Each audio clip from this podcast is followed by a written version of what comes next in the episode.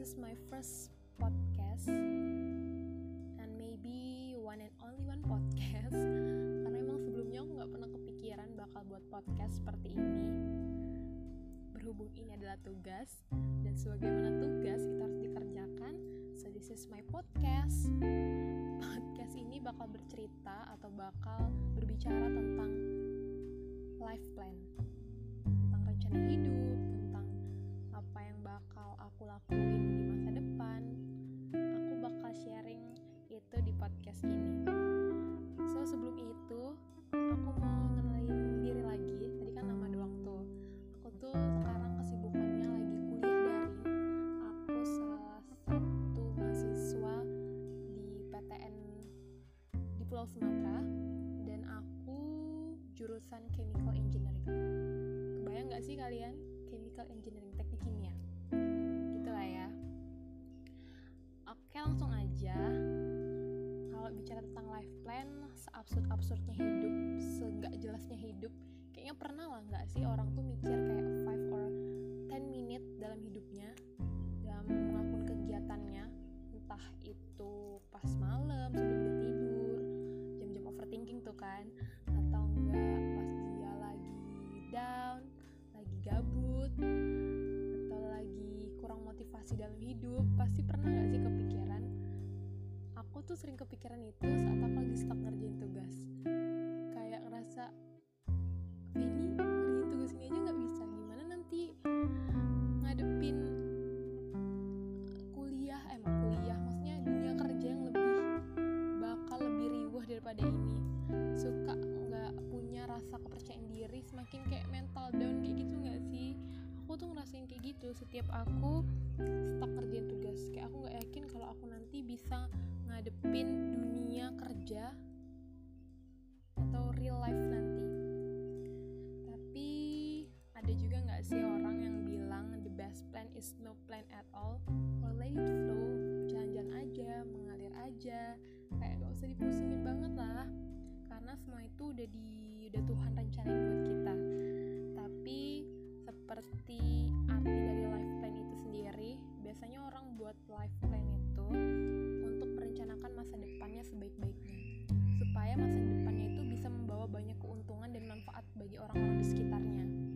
Biasanya orang buat life plan tuh buat merencanakan segala sesuatunya dengan baik dan detail, sehingga apa yang kita kerjakan itu dapat lebih terarah dan fokus sama goals kita. Life plan pun sebenarnya bisa memastikan hidup yang kita jalani sesuai atau enggak dengan rencana kita, memastikan bahwa setiap usaha yang kita lakukan ini maksimal loh, maksudnya ada goals loh yang mau kita capai dengan kegiatan yang kita lakukan sekarang. Dan biasanya sih katanya orang yang udah life plan itu bakal sedikit mengalami penyesalan, karena toh dia udah merencananya lama kan, dan itu udah disusunnya sedemikian rupa sehingga pastinya dia tahu mana yang baik dan buruknya, mana yang bakal dia lakuin dan mana yang gak harus dia lakuin. Ayo sekarang gimana, kalian udah tertarik belum ngebuat life plan untuk hidup kalian? Tapi aku kok ditanya, aku orang yang mana dari dua tipe itu, antara orang yang ngerencanain life plan-nya atau orang yang kayak ngalur-ngalur aja, aku kadang bingung sih. Kadang-kadang kalau aku lagi waras, maksudnya lagi pemikirannya tuh lagi lurus, jadi aku pingin tuh hidup aku tuh terplanning dengan baik. Harus aku ngerjain ini, aku harus kayak gini, untuk mendapetin itu aku harus kayak gini, aku harus kayak gini. Kadang tuh kepikiran tuh pengen buat list-list kayak gitu. Tapi kadang juga kok lagi ribet, lagi riweh, kayaknya ya udahlah berserah aja, Tuhan pasti udah mempersiapkan sesuatu yang paling baik untuk aku. Boleh gak sih kayak gitu? Boleh lah ya. Tapi talk about my life plan, kita langsung masuk ke life plan. Dengerin ya, aku tuh mau cerita tuh tentang life plan aku sama 5 tahun ke depan dari sekarang kamu dengar ini. Ini tahun 2020 ya. By the way, gak penting sih, tapi aku mau ngasih tahu, bener aja aku mau berkepala 2, aku mau masuk usia ke 20 tahun, bukan bermuka 2 ya, berkepala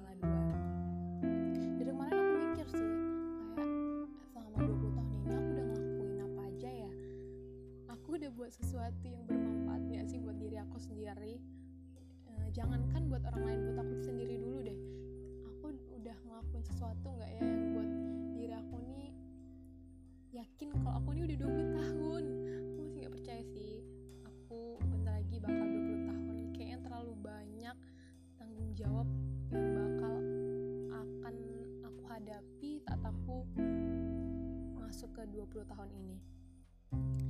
Tapi mau gimana kan, nggak mungkin aku memperlambat waktu, mau nggak mau ya tetap harus dijalani, because life must go on. Rencana yang pasti dan harus pasti sih, aku bakal lulusin kuliah dulu. Aku berharap kurang dari 2 tahun ini aku bakal lulus kuliah. Amin, doain ya buat kemajuan sekarang. Seharusnya sih kurang dari 2 tahun lagi harapannya aku udah menggandeng gelar sarjana teknik di belakang nama aku, guys. I'm so excited setiap ngebayangin hari dimana aku bisa lulus kuliah. Kayak banyak banget sesuatu yang bakal aku lakuin abis aku lulus kuliah. So untuk dapetin life plan aku yang pertama ini, yang paling dekat, yaitu lulus kuliah. Sekarang tuh aku lagi sibuk-sibuknya kuliah daring. Buat orang yang saat ini sedang kuliah juga kayaknya ngalamin hal yang sama gak sih sama aku? Kuliahnya daring, dimana kuliah daring ini banyak banget kendalanya yang aku rasain pribadi. Entah itu jaringan sih, kayak kadang-kadang tuh lagi kuliah online tuh kan, lagi Zoom tuh dosen lagi presentasi, tiba-tiba jaringan aku jelek dan aku keluar tuh dari room, terus panik, mau nungguin dosen nge-ACC akun aku buat masuk lagi tuh ke room itu. Dan itu kayak ngabisin tenaga banget, mana aku tuh orangnya yang panikan, yang semua tuh dipikir kayak aduh nanti aku gak keinginan, kayak gitulah. Taulah cewek-cewek lebay, that's me. Dan juga selama menjalani perkuliahan daring ini hampir 2 minggu nih aku ngejalanin, aku ngerasain sih atmosfer belajar di kampus sama rumah itu benar-benar berbeda. Aku bilang benar-benar berbeda, yang berbeda sih. Gimana sih bilangnya, kalau di kampus tuh kita kan ada tuh memang jamnya, kayak kita di kelas tuh ada teman yang kita lihat yang sama-sama belajar, ada teman yang bisa kita tanya saat kita stuck lagi ngerjain tugas, ada dosen di depan kita. Sedangkan kok di rumah kalau lagi males atau lagi moodnya tuh lagi pengen santai-santai itu kayak terlena banget, nggak ada sesuatu yang bisa memacu semangat. Ya kok di kampus kok kita leha-leha atau terlalu nggak bersemangat kan, kita tuh bisa ngeliat teman kita yang di sana yang lagi ambis-ambisnya mengerjakan tugas. Nah setidaknya sedikit terpecut lah semangat buat ngelakuin suatu hal. Jadi itu sih agak kurang semangat, bukan agak kurang semangat, memang bener-bener low semangat kuliah di rumah. Tapi mau gimana kan, keadaannya memang kayak gini dan ya harus dijalanin. Aku berusaha sih yakin sama diri aku kalau aku bisa survive di keadaan ini, karena kita nggak tahu kan ini sampai kapan. Yang pastinya yang bisa aku lakuin dan kamu lakuin juga, terus berdoa buat keadaan bumi ini menjadi lebih baik secepatnya, karena aku sangat-sangat kangen kehidupan kampusku, teman-temanku, dan pastinya gitulah. Oke, next, habis kuliah sama kayak orang yang kuliah juga pasti mikirin kerja. Yes, aku mau kerja dan kerjaanku kalau dipikir-pikir dari jurusanku sekarang pastinya berkaitan dengan industri nggak sih? Tapi yang pasti entah itu sejalur atau melenceng jauh dari jurusan yang aku ambil sekarang, aku tetap percaya sih bahwa setiap orang tuh punya rezekinya masing-masing. So aku nggak terlalu khawatir sih. Yang sekarang aku khawatirkan, bukan khawatirkan gitu, maksudnya aku lebih fokus untuk belajar benar-benar di kuliahku saat ini. Jadi untuk hal itu kayak aku masih mikirin aja, oh nanti habis kuliah aku harus cari kerja kayak gitu, masih sebatas itu. Dan kerjanya di mana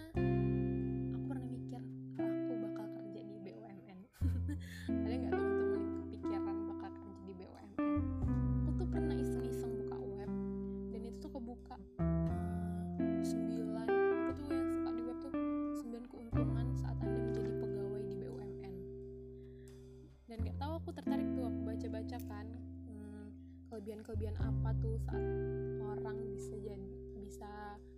bisa kerja di BUMN.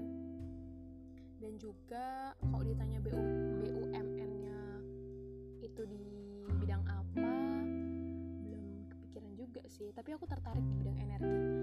Kami tuh teknik kimia kan juga belajar tuh tentang energi terbarukan, dan kemarin agak terbuka di salah satu mata kuliah. Kayaknya kayak sebagian dari hati kecil aku ya, itu kayak tertarik, kayak aku harus ambil bagian deh kayaknya dalam energi, entah itu apa dan kapan mari kita pikirkan nanti saja. Alasan aku ambil di BUMN tadi karena web ya, karena aku pernah kebuka satu web dan ada tuh satu bagian dari web itu yang bilang kalau kamu kerja di BUMN intinya tuh kayak menjamin kestabilan gitulah, kan tidak menampik dan tidak munafik tuh orang kerja pastinya memikirkan bagaimana salary, bagaimana kehidupan finansialnya, apakah bisa tercukupi dengan baik atau tidak. Nah, di situ aku baca saat kita jadi pegawai BUMN, mereka menjanjikan kestabilan akan hal itu. Nggak menjanjikan sih, maksudnya itu tergantung kepribadian masing-masing, tapi di web itu kayak menceritakan orang yang kerja di BUMN maninya aman lah. Siapa sih yang gak tertarik akan hal itu?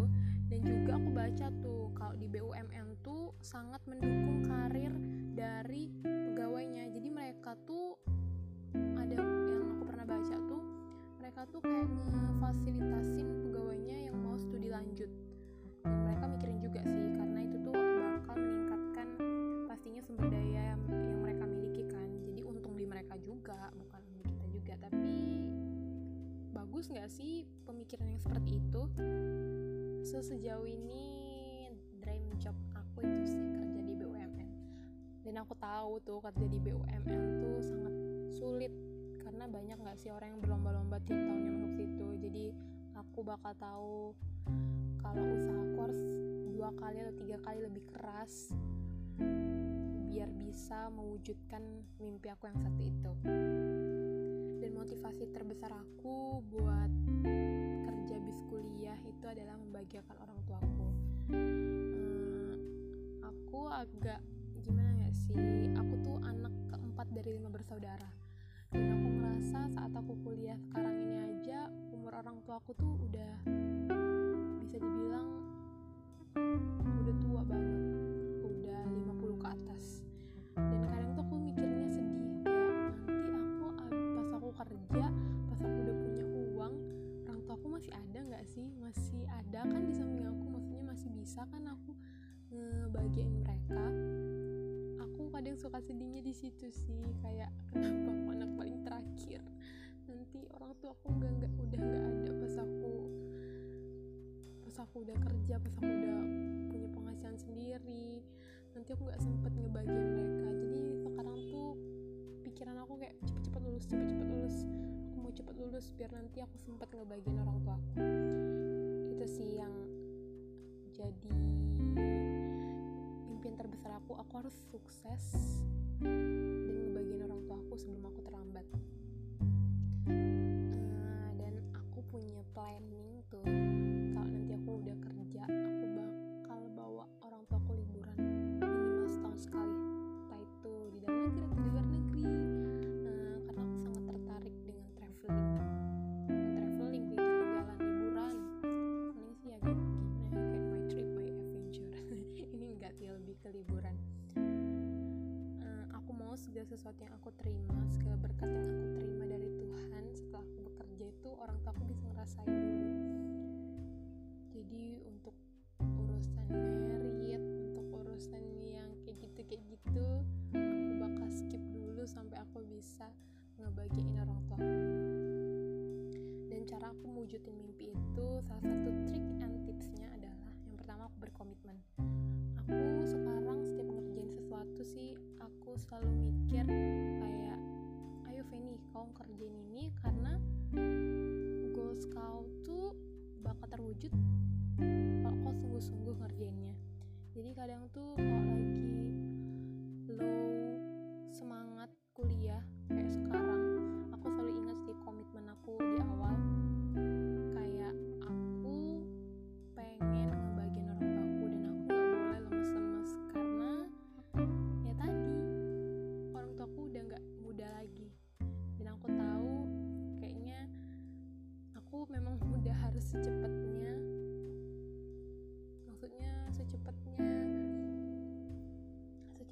nggak boleh terlalu terlena dengan waktu karena waktu terus berjalan. Nyambung nggak sih? Tapi udahlah, aku ngerti kok. Aku tahu kok kalian bakal ngerti apa yang aku maksud. Dan yang kedua, cara aku untuk wujudin mimpi atau life plan itu adalah sharing dan cari semangat. Kalau boleh jujur, aku orangnya yang susah banget sharing buat orang. Maksudnya susah sharing ke orang. Aku susah percaya ke orang.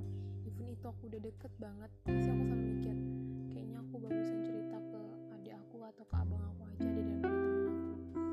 Karena aku selalu ngerasa apakah mereka orang yang tepat untuk aku ceritakan, apakah ini penting dan bermanfaat buat mereka. Aku selalu ngerasa kayak cerita aku gak penting untuk orang dengar, dan aku ngerasa juga kayaknya respon mereka bakal bodo amat deh.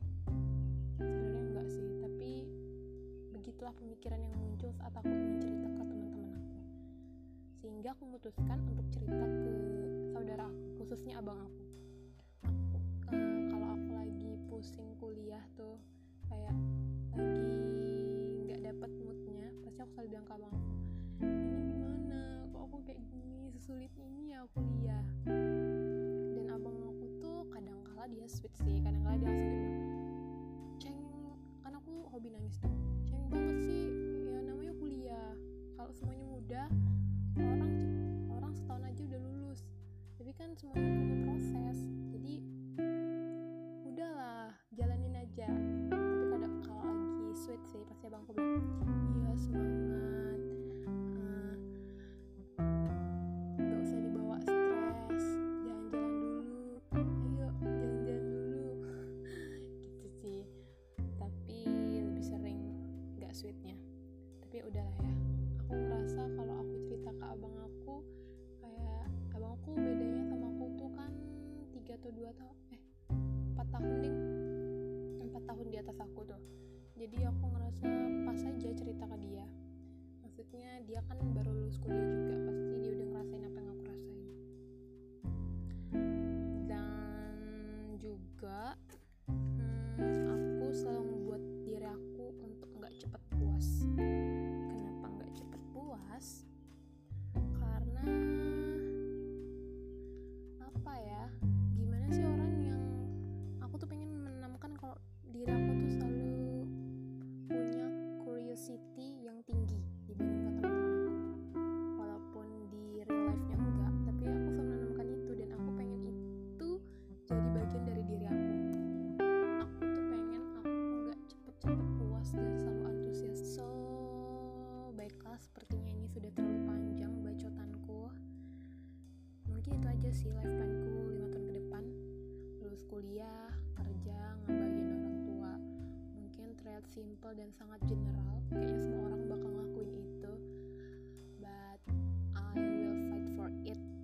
Dan aku selalu yakin bahwa aku bakal wujudin semua goals aku itu. So buat kamu yang lagi denger ini dan lagi struggling tentang life plan kamu, ayo sama-sama semangat, karena kita